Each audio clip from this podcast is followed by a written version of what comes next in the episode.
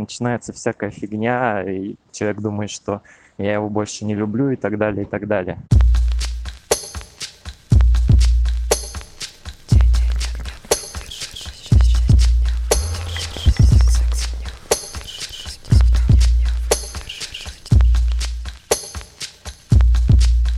Всем привет! С вами подкаст «Но вы держитесь» и мы Света Шедина, Алексей Иванов и Алена Крючкова. Третий эпизод стиля «Расскажи мне, о чем ты думаешь, и мы расскажем тебе сказочку. Но не просто сказочку, а сказочку, которая тебя еще удивит своей глубиной и моралью. И даже если ты эту сказочку знал, возможно, ты не знала, какая у нее есть интерпретация и как она связана с реальной историей, которую мы услышали. Мы исследуем бесяки человеческие через призму сказок, легенд, мифов, чаще всего древних, но, может быть, и не очень.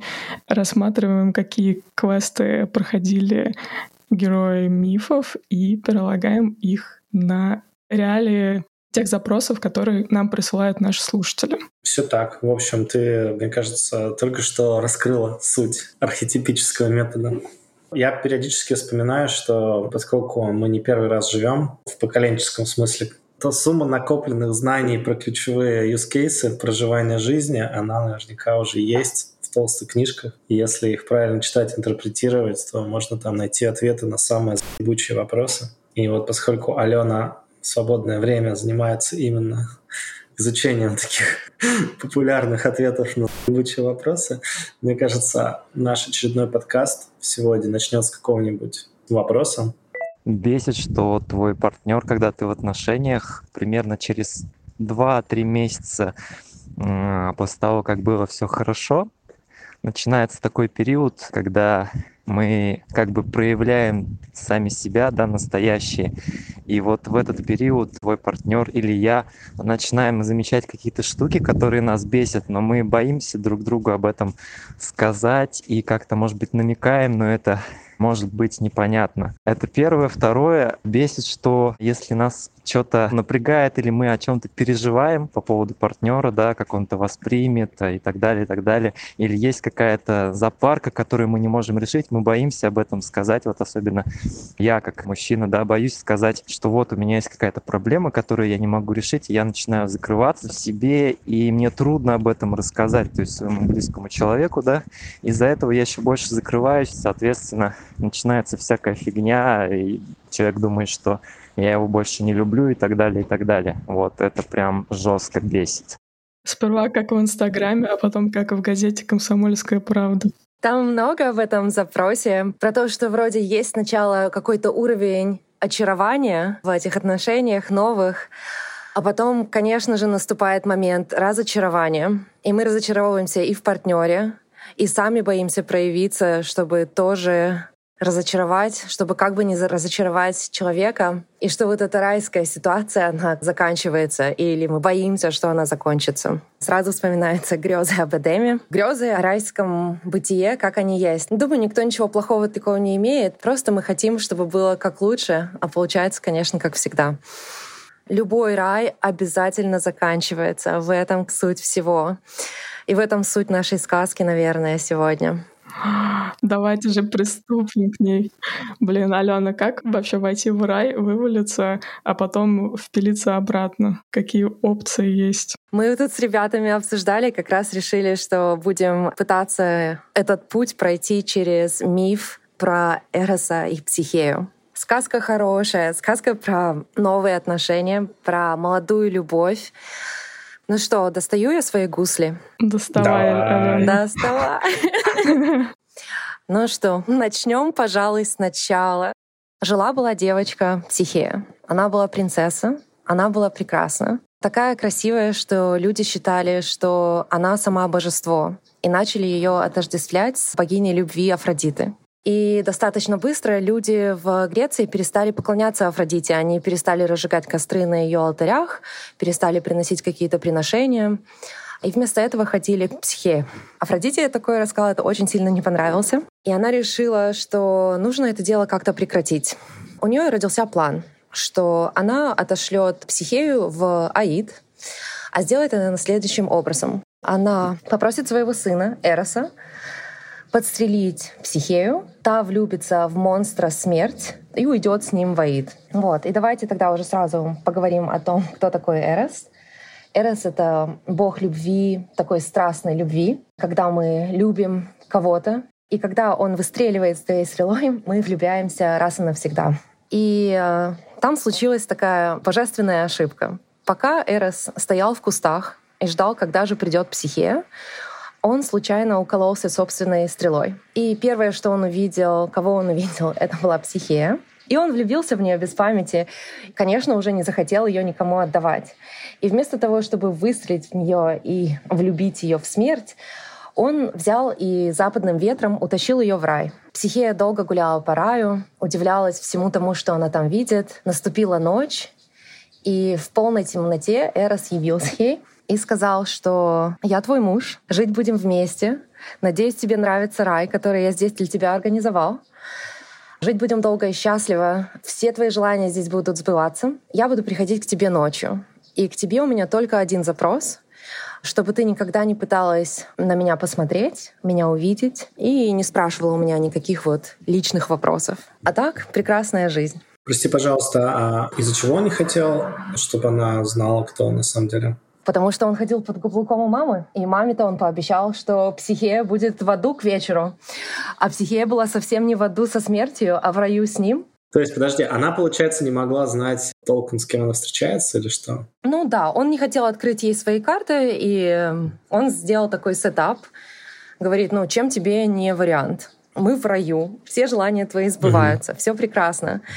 Зачем усложнять задачи? А узнать меня, ну зачем? Я буду тебе прекрасным мужем. Вот эти вопросы про маму давай оставим, детка, с тобой позади. Конечно, он интересную штуку здесь, да, предлагает. С одной стороны, это рай. Самый буквальный рай, он ее относит в Эден. А с другой стороны, вот эти все секреты, вот эти все непонятки, она не может никогда его полностью узнать он на целый день уходит от нее куда-то. Да, он возвращается каждую ночь, но у него остается его другая жизнь, которая полностью от него отделена. Интересный вариант. Многие бы, наверное, сказали, что так себе. Но Психея невинная девочка совсем. Кстати, ребят, давайте это отметим, что у нее была проблемка на самом деле, что она была такая прекрасная, что никто за нее не сватался. Мужики на нее молились, буквально приходили там с дарами и молились, как э, богини к алтарю, но замуж никто не звал. И это прямо была проблематичная для нее ситуация. То есть она была настолько прекрасна, что никто не смел ее позвать в ЗАГС. А, богическая женщина, да. И тут вроде как бы он ей предлагает вариант. И замуж зовет, он говорит, ну все, мы с тобой типа а расписались. Из дома родительского унес. Ну не в хибар уже какую-то, да, а там в рай. Есть свои плюсы в этом всем. Психея соглашается. И они живут долгое время таким вот образом. И потом в какой-то момент психее становится немножко скучно, и она говорит, дорогой мой любимый, суженый, очень скучаю по своей семье. Можно мои сестры придут меня навестить? И он любит ее. Давайте не забывать, что из них двоих влюблен без памяти он. Она его любит, ну так, абстрактно, а он ее любит раз и навсегда, укололся своей стрелой. Не может ей отказать, он говорит, ну, конечно, почему нет? И говорит, ну, днем принесу тебе твоих сестер. И сестры приходят к ней в гости, они всему тоже удивляются. Конечно, они неземные женщины, они никогда не были в раю. Они смотрят, думают, ну, нехило так психия устроилась, все хорошо у девчонки. И вот такой расклад очень долго длится. То есть сестры к ней прилетают, навещают ее, но они ей завидуют. И в какой-то момент они начинают у нее спрашивать вопросы про мужа. Какой он там вообще? Чем муж занимается? Предприниматель, что ли, какой-то? Айтишник или депутат? Что вообще тут такое? Психея им начинает что-то рассказывать, и она им как бы, она даже не врет, но она его настолько не знает, что он у нее все время разный в ее рассказах. То он у нее там белокурый блондин, с голубыми глазами, то он у нее там страстный, жгучий мужчина. То есть она себе каждый день что-то новое придумает, потому что она его не знает. Ну и каждый раз что-то новое рассказывает сестрам. А сестры в какой-то момент ее на этом подловили и говорят, что-то какая-то хуйня. И она говорит, слушайте, да, есть пару вопросов к мужу. И сестры ее учат, говорят, ну слушай, не обязательно там ну, напрямую с этим всем взаимодействовать. Ты э, зажги лампу и спрячь ее. Он придет ночью, В какой-то момент он уснет, и ты тихонечко подсмотри, кто он. Ну, все. И если он там на самом деле какой-то монстр или чудовище, то мы разберемся с этим всем. А если все окей, то ты знаешь. И психия так и делает. Приходит ночь, она прячет лампу, приходит ночь, потом приходит Эрос, они проводят ночь вместе, он засыпает, и она вынимает лампу из-под покрывала, смотрит на него, и, конечно, видит она не монстра никакого, и не ужас, а самое прекрасное божество, которое вообще может быть. Бог любви, бог страсти, да, он прекрасный юноша. Она говорит «ах», из лампы капает капля масла на Эроса, он просыпается, она делает шаг назад, натыкается на колчан с его стрелами и укалывается. И теперь, конечно, она уже влюблена в него навсегда. Но Эрос а, не в духе, он говорит, мы с тобой о чем договаривались, дорогая, что ты никогда на меня не смотришь. А вот это что за такой расклад? Все, рай закончен. И психею выкидывает из рая. Подожди, ее выкидывают из э, рая как из э, операционной системы логаут сделали или что? Да, рай для тебя закончен. Все, вали обратно на землю. Она спускается на землю, она не сможет никогда подняться наверх. Рай — это удел божеств, она смертная женщина. Она спускается, и она понимает, что она же не может жить без Эроса уже никогда. Она укололась стрелой точно так же, как и он и жизнь ей не жизнь. И теперь только или умереть, или найти дорогу обратно к нему. То есть она стала слишком много знать для того, чтобы оставаться в раю. Она нарушила их контракт. Он ее просил никогда на него не смотреть и никогда не спрашивать никаких личных вопросов. Она пообещала ему, что это вообще все ок, и не справилась. Они оба очень а, юные, неумелые любовники любой человек, который уже был в отношениях, он понимает, что это как бы вот эта штука, что не узнай меня никогда настоящим, ну это какой-то нереальный запрос, да. И то же самое вот это вот хлопнуть дверью и сказать, ну и все. И тогда вот эта вся интрижка закончена. Это тоже очень по-детски. Да, такой максимализм получается в действиях. Так подожди, ну то есть это часть только истории, где, где драма начинается. Типа была любовь, а начался ремонт, и, короче, рай закрылся на время. Да, любовь, попадание в рай и изгнание из рая. И дальше начинается долгий путь к возвращению в рай. Угу. Мне очень понравился момент, когда сестры пришли и начали подначивать ее, узнать побольше о ее муже. И кажется, в отношениях тоже вот первое твою сказку начинают рушить именно люди близкие, какие-то внешние, которые начинают задавать вопросы, которые ты сам себе не задаешь о твоем партнере, и партнер потихоньку начинает свое какое-то более реальное лицо показывать, mm-hmm. исходя из этого. Да, сестры становятся каталистами для того, чтобы какие-то теневые аспекты психеи разбудить. Да, то есть э, я думаю, у психеи на самом деле тоже через какое-то время начались вопросы, но она бы, наверное, еще долго так жила. Возможно, вот этот ее типа любимый очень скучаю по сестрам. Возможно, это такие подсознательные штучки, когда сам ты еще не решаешься но на какие-то более решительные шаги, но уже пора. И вот это уже твое подсознание говорит, ну давай что, через сестры в эту дверьку зайдем, раз сами не решаемся пока. А мамаша там никак пока не проявлялась? Афродита пока не в курсе. Афродита такая думает, ну все, все зашибись. Так, просто мне кажется, линия с мамашей, она как-то с самого начала заявлена как э, такая которая, скорее всего, вернется в эту сказку. Ну, конечно, вообще вот это сражение с свекровью, выстраивание их, оно же тоже про взросление в женщине, да, и, конечно, как в любой сказке, раз у психеи теперь есть запрос. До этого у нее был запрос а, выйти замуж. Вроде как справилась, теперь у нее новый запрос — выйти замуж по-настоящему, потому что до этого это, это все так понарошку было, то есть по-настоящему соединиться со своим сужденным. Тут ей нужно будет преодолеть какие-то препятствия. А для того, чтобы преодолеть препятствия, нужно стать целостной личностью, более взрослой. И мы оттачиваем такие штуки очень хорошо в взаимоотношениях с людьми, с партнером, ну и, конечно, со свекровью, чего нет. Расклад у нас такой на этот момент, что Эрос а, выкидывает из рая и сразу к маме идет вообще не останавливаясь. Пошел к маме и такой, мама, все плохо. Ну и мама, конечно, говорит, ай-яй-яй, какой то нехороший, но приютила его обратно, что уж.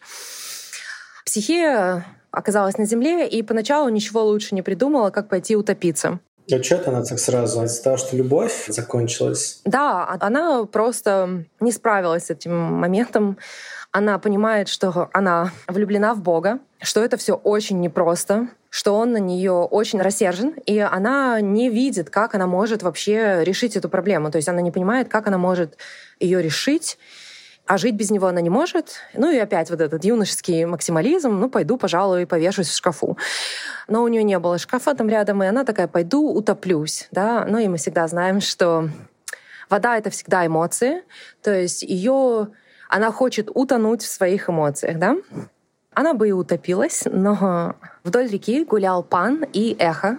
На свидании они были, и они ее услышали, и пан сжалился над нею и достал ее из реки. Пан — это такое интересное божество, там немножко про природу, а немножко про безумие. Вообще вот эта вся штука, как э, паника, вот это корень слова, вот паника — это вот ну, накал страстей, где ты уже ни хрена не понимаешь, да, вот, но вот он вот про безумие, про сойти с ума. И когда нам какое-то животное, какое-то божество помогает в нашем квесте, это значит, что мы делаем какие-то правильные вещи, и мы на правильном пути. И, по сути, психея сошла с ума, и ее захлестнула эмоция. И это правильно, потому что проживать свои эмоции — это правильно.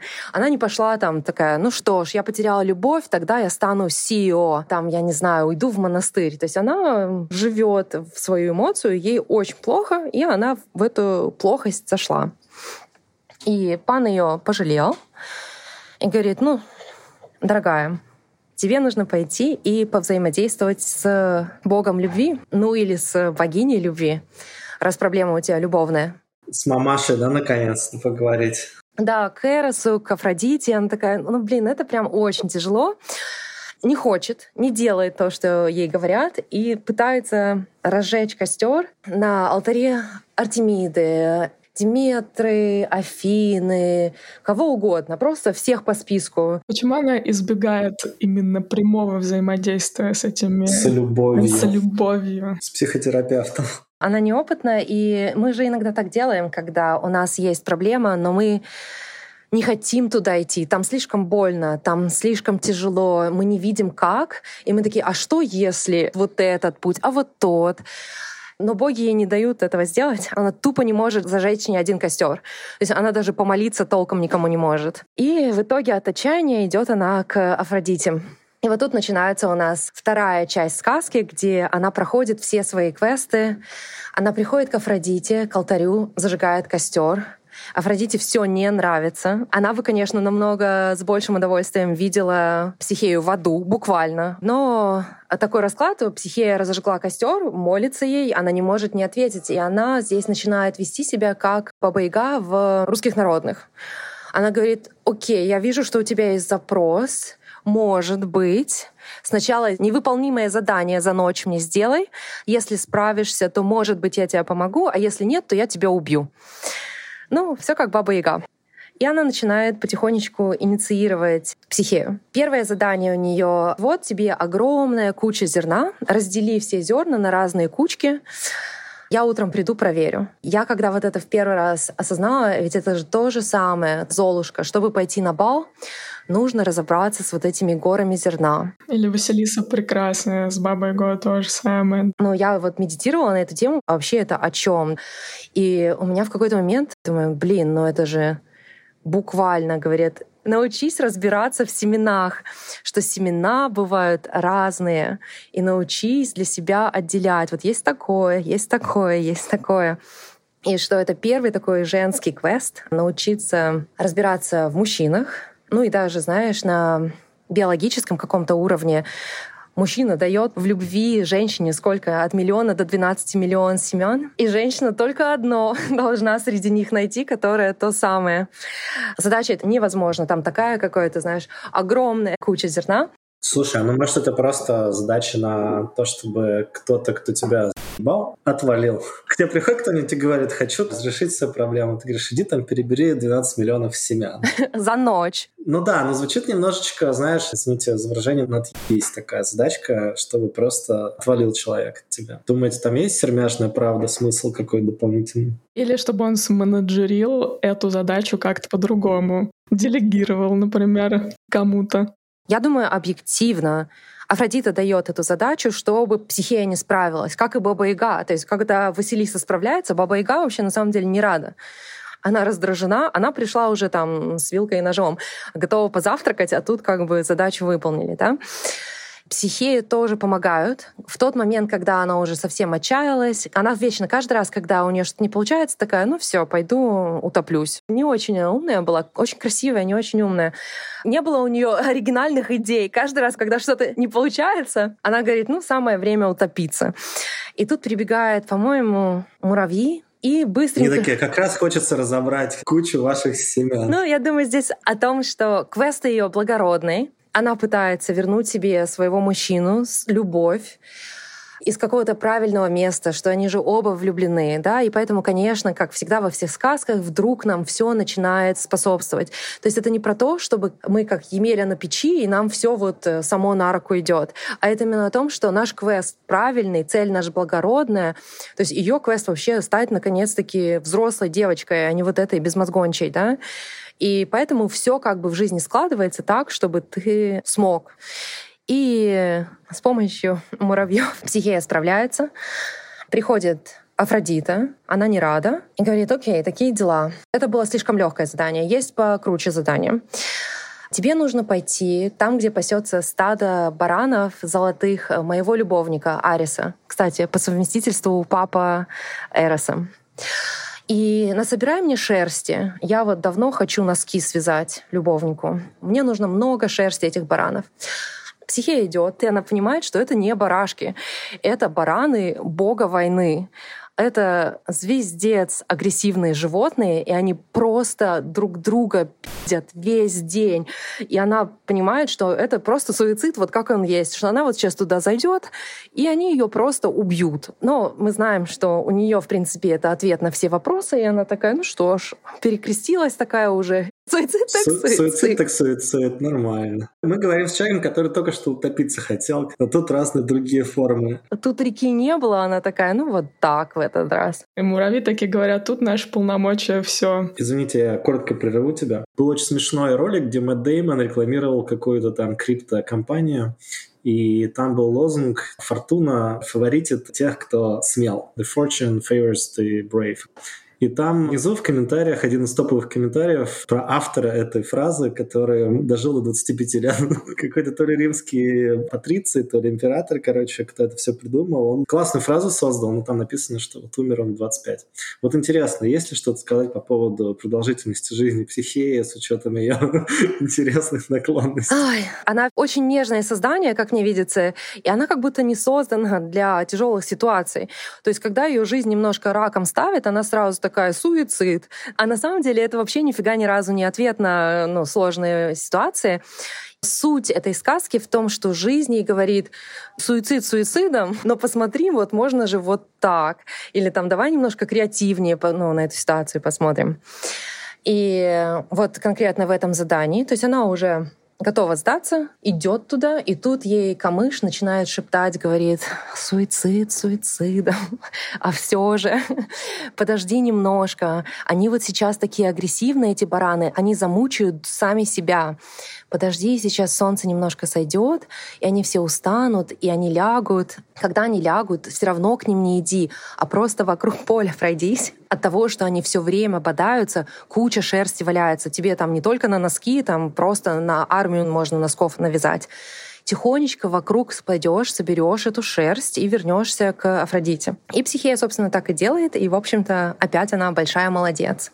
Мне тут кажется, это о том, что женщина не может, ну или может, но это очень тяжело, женщине взаимодействовать с мужской агрессией напрямую. Вот прямо идти и там повзаимодействовать, как в боксе.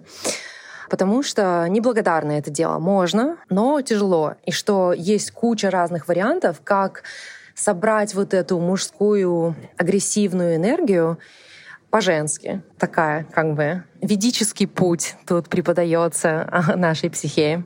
Мне кажется, что пока сказочка как-то идет к тому, что выдаются, значит, женщине испытания, она с ними пытается что-то сделать. Вопрос, опять же, а есть варианты, ну, как бы, сказочек, где она бы не справилась с этим? Да. Я думаю, в любой сказке, когда герою не приходит никто на помощь, вообще это в, в любой легенде это как бы знак, что ты сошел с правильного пути.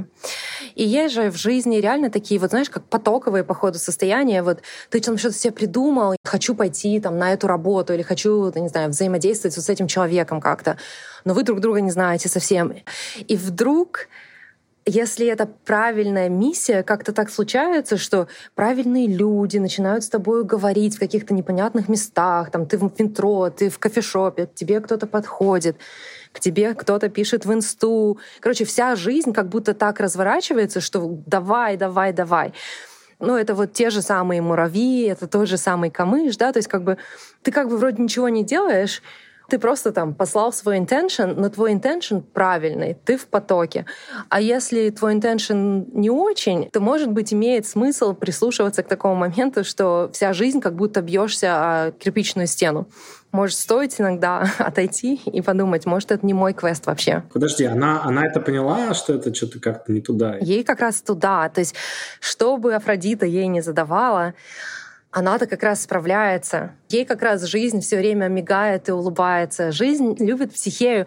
Жизнь хочет, чтобы психея с Эросом соединилась. Там вообще без вариантов. То есть у жизни есть как бы план, план позитивный. Я думаю, жизнь любуется иногда людьми. Иногда мы занимаемся какой-нибудь, знаешь, дичью или хренью, или скучным чем-то, или какое-то благородство не проявляем. Прикинь, какая штука. Он бог, она смертная. Она единственная из смертных, которая вообще в этой жизни увидела божество, как он есть. Да, обычно же там Зевсу нужно все время стать кем-то, коровой какой-нибудь, быком или лебедем или еще что-то. А она его выдержала. Смертная девочка, совсем пустышка. Она никто, и зовут ее никак.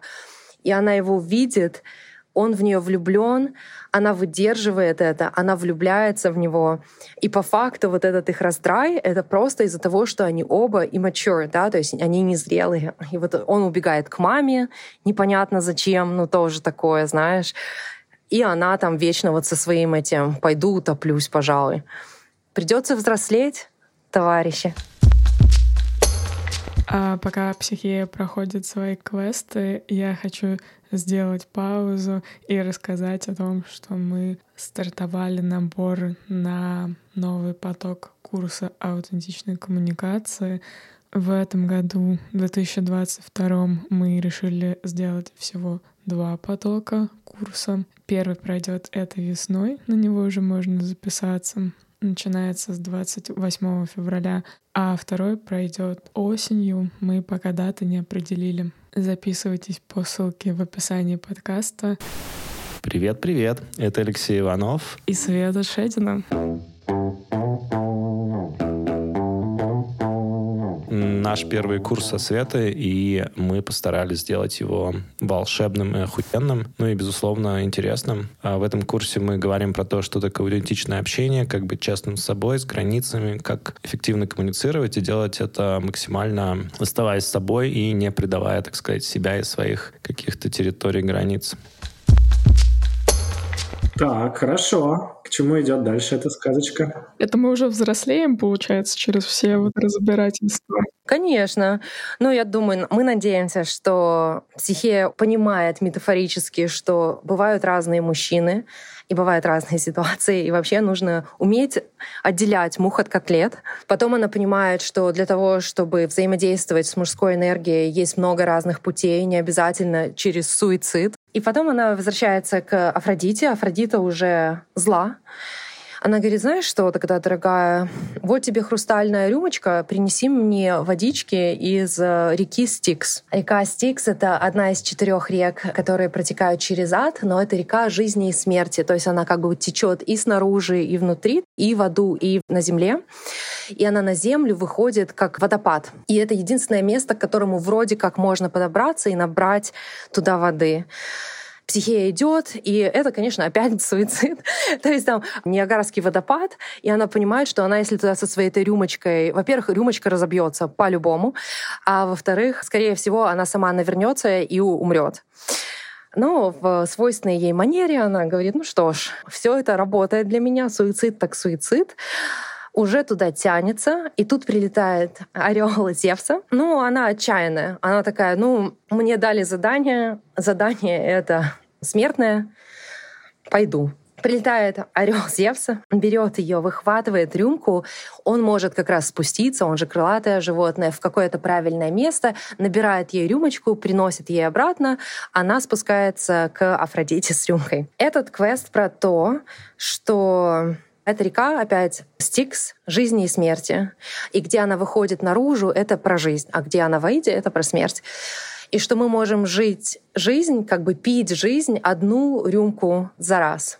Что не надо вот это вот сломя голову, знаешь, в водопад, чтобы умереть в 25 лет, а можно по одной рюмочке потихонечку пить жизнь и, ну, как бы брать от жизни все в какой-то манерой, которая доступна. И тогда последний квест дает ей Афродита. Она уже все потеряла всякое терпение. Говорит, знаешь что, дорогая, а не пошла бы ты в ад? Очень хочу себе крем молодильный от э, знакомой нам уже по первому нашему подкасту Персифоны. Персифона же магическая женщина. Говорит, я знаю точно, у нее есть крем, м-м, лучше ботокса. Так что ты давай в ад, see you later, приходи только с кремом, без крема не приходи. Психея подходит к вратам ада, получает здесь download, тоже не помню даже от кого, от какого-то тоже существа, получает download про то, что там тебе нужны две буханки хлеба для Цербера, чтобы пройти. Тебе нужны две монетки, ну, две, потому что нужно и туда, и обратно сходить. Но главное, что ей говорят, у тебя, девчушка, есть миссия. Ни на что не отвлекайся. Ты туда пойдешь, вот что бы с тобой ни происходило, просто у тебя на все ответ нет. Ты делаешь только свое дело. Знаешь, вот ты идешь туда за кремом и как можно быстрее возвращаешься. Психея заходит в ад, дает Шарону монетку, чтобы переправить ее через реку залазит в лодку, в лодку залазят другие души умерших. Первое, что происходит, одна из душ вываливается в реку смерти и начинает тонуть. И психия же хорошая, она же такая хорошая девочка, отличница. И она первое, что она хочет, она такая помочь. Но она вспоминает, что не надо, что она не может здесь никому помогать, что у нее миссия. Она не помогает. Какая-то из других душ пытается помочь. И та душа, которая уже в реке, и ту вторую затягивает в реку. Ну и в итоге что случается, что получается, она была права, не надо тут никому причинять добро. Спасение утопающих — это дело рук самих утопающих. Они приезжают на другой берег, и там ее ждут судьбы. Стоят судьбы, и они как бы пишут летопись судеб человеческих, и они как раз вот в этот момент, представляете, рассматривают семью Психея, ее сестер, ее родителей, и зовут ее и говорят, ты же в курсе всех событий, что мы, как, как нам тут, где отрезать эти ниточки? И Психея, конечно, очень хочется поучаствовать, но она знает, что ей нельзя, и она проходит мимо и справляется. То есть она не впрягается в чужие какие-то истории и тем самым учит свой урок, правильно я понимаю? Она не пытается никому причинить добро, она не пытается вмешиваться в судьбы других. Тут про судьбы еще это немножко про то, что ну, спосплетничать, знаешь, как вот это, ну, прямо пожить чужую жизнь. Она в это все не вписывается, и ей встречается Персифона. Персифона очень ей рада, а то там вокруг одни, знаешь, мертвые черти. И она говорит, ну невозможно. Это Персифона, которая сезонная, сезонная душа там, да? Да, и она говорит, слушай, давай чаю тут, плюшки какие-нибудь, все что угодно. И она начинает как бы психею соблазнять. Она говорит, да, крем, безусловно. Она говорит, ты мне так нравишься. Я научу тебя всем своим секретам. Что там этот крем? Крем, знаешь, баночка с кремом. Да, конечно, все, кто им мажется, становятся самым прекрасным. Но у меня столько секретов женских. Но психея выдерживает. Она говорит, нет, нет, мне надо уходить. Берет коробочку с кремом и уходит. И это про то, что очень часто женщины в каких-то своих э, спиритуальных квестах, можно же, знаешь, там заиграться в ведическую женщину, ходить в эти женские круги, дышать маткой, там, делать кремы, свечи натуральные. И все это очень классно, но это не должно стать твоей жизнью. То есть у тебя есть какой-то квест в твоей жизни, и ты его должен делать, должна его делать да что угодно, стремиться к своему суженому. Какой бы квест ни выбрала женщина, если поход к ведическим женщинам — это часть квеста, это fine, но быть ведической женщиной как самоквест это очень специфичный путь, который не для всех. Но, но многие женщины могут там подзастрять. И эта сказка нам подсвечивает, что психия справляется. Она справляется, она выходит, она переправляется через реку. И вот она в этом месте, где между мирами, она не она уже как бы не в аду, но еще и не на земле.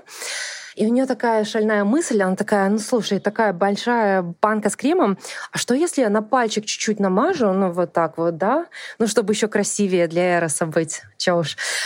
Афродита подсказала последний квест, а я вот справляюсь, я большая молодец. И, конечно, она баночку открывает и тут же ничком падает замертво. Потому что не справилась? Не справилась. Mm-hmm. То есть все таки йогическая женщина захотела чуть больше Она побыть. захотела что-то над собой сделать для другого, для мужчины. Как-то себя изменить, чтобы он что-то. А квест заключался в том, чтобы забить на это. А квест заключался в том, что чтобы стать взрослой женщиной, у тебя есть какие-то цели, и ты не отвлекаешься на цели других людей, на то, чтобы помочь там кому-то, на то, чтобы подзастрять в ведичестве, на то, чтобы ублажить своего мужчину, что все эти вещи — это классные какие-то сайт квесты, но у тебя должно быть полное понятие того, что для тебя основное дело твоей жизни. И психея ненадолго забывает и сразу же бац и умирает но она умирает в таком месте, где как бы нельзя умереть, да, ты можешь умереть на земле или ты можешь уже быть мертвым в аду.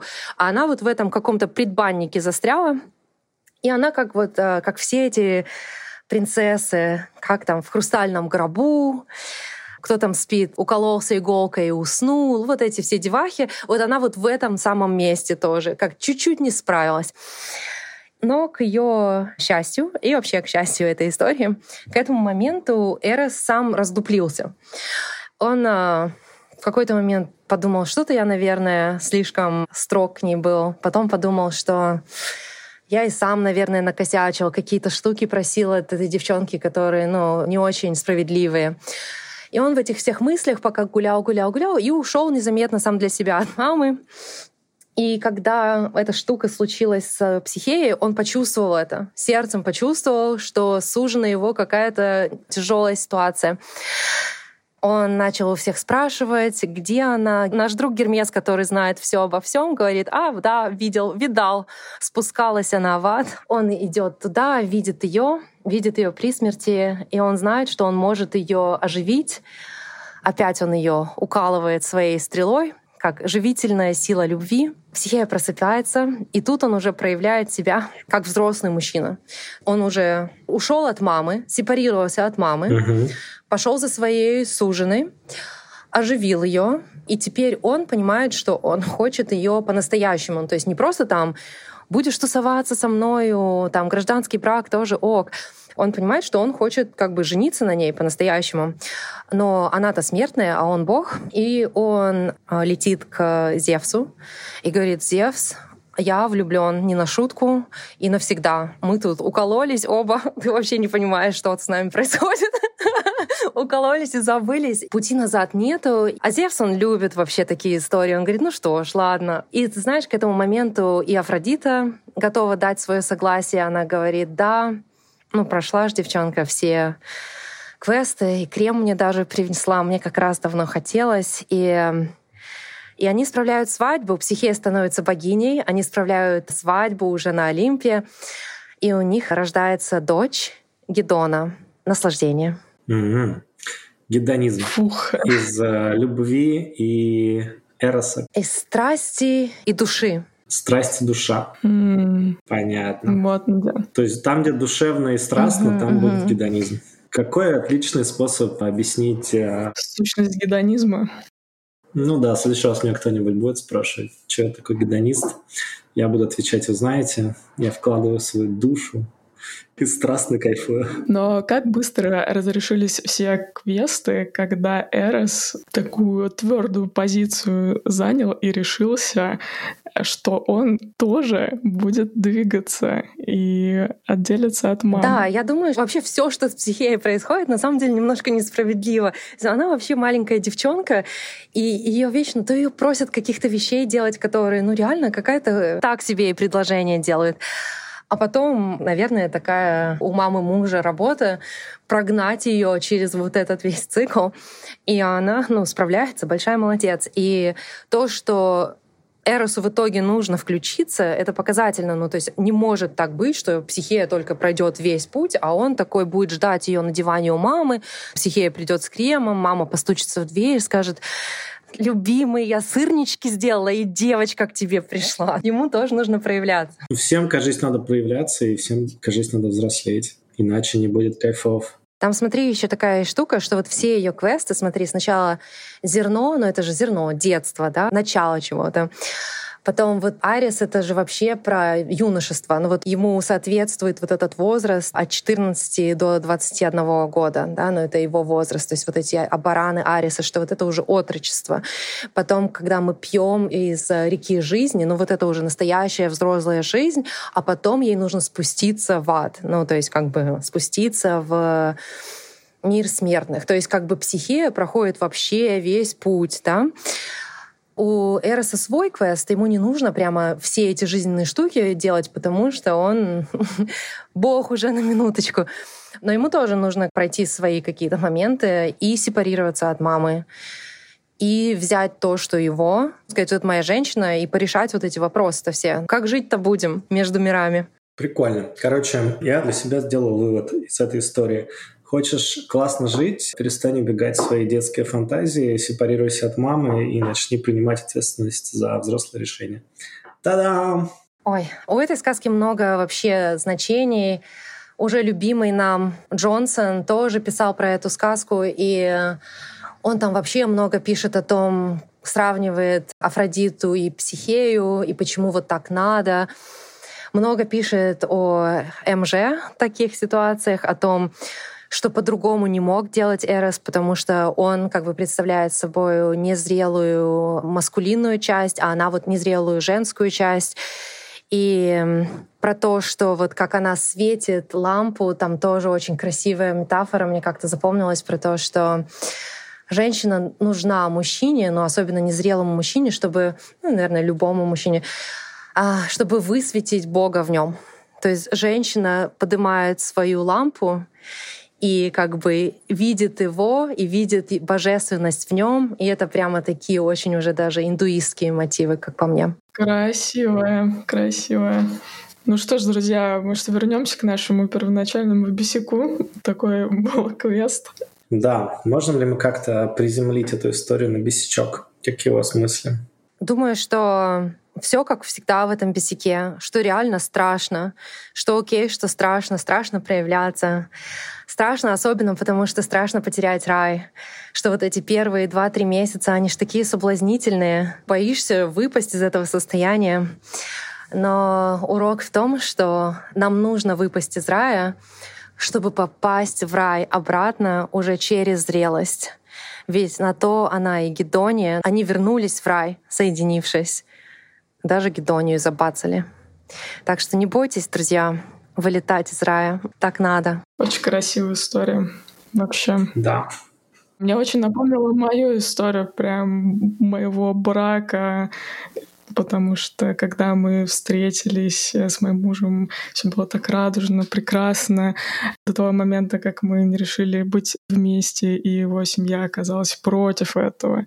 И мы вот эти все квесты прошли, когда он понял, что он может отделиться, и мнение его семьи не совсем релевантно для его будущей семьи. Я поняла для себя, что а я могу тоже быть отдельным человеком, и мне окей, если не все мои действия одобряются извне. А потом мы родили дочку, но не Гедону, а Майю. Много наслаждения получаете, по-моему. Ну, есть такое. Короче, мне кажется, все это ведет к тому, что надо детей рожать. А в процессе квесты все как-то возникнут, которые надо решить. Точно нужно взрослеть. Ну, согласись, чтобы родить ребенка, нужен партнер. Чтобы был партнер, э, хорошо бы с ним наладить отношения. Чтобы наладить отношения, хорошо бы повзрослеть. Если ребенок просто появляется вот в момент, когда они такие лежат, э, друг друга не знают в раю, наверное, тяжело и как-то радоваться и построить какую-то комфортную семейную жизнь, если еще сами... Мне кажется, оно же к этому, как сказать, оно тебя к этому приведет. Это как квест, это как желудь, который из желудя дуб получится, если ему мешать. Главное как идти угу. по правильной тропинке, мне кажется. Да. Мне кажется, сейчас это будет а, интерпретация еще на целую историю. Давайте это сделаем тизером э, к следующему выпуску. Тизерок. Тизерок, тизерок. Давайте. Не шей мне срок. Не шей мне срок. Нормально. Тизерок про следующий раз. Я вот сейчас заметила, что и этот выпуск, и прошлый наш выпуск тоже, они оба были наши герои, Психея, Парсифаль. Они обретают себя через соприкосновение с Божественным. И мы тоже обретаем себя через соприкосновение с Божественным, когда мы погружаемся в мир мифов, легенд и сказок. Так оно и есть. До следующего погружения давайте заканчивать этот прекрасный Давайте. путь и квест. До скорого. До скорого, ребята. Подожди, вы что, Санта-Барбара? А почему-то, когда вот эти все истории рассказываются, мама, папа, там Арис, Эрос, Эрос Арисович, все время кажется, что это какая-то Санта-Барбара, это вечная история. Старые как мир. Говори-ка. Старая песня о главном, да. Короче, Старая с вами были Света Шедина, Алексей Иванов и Алена Крючкова.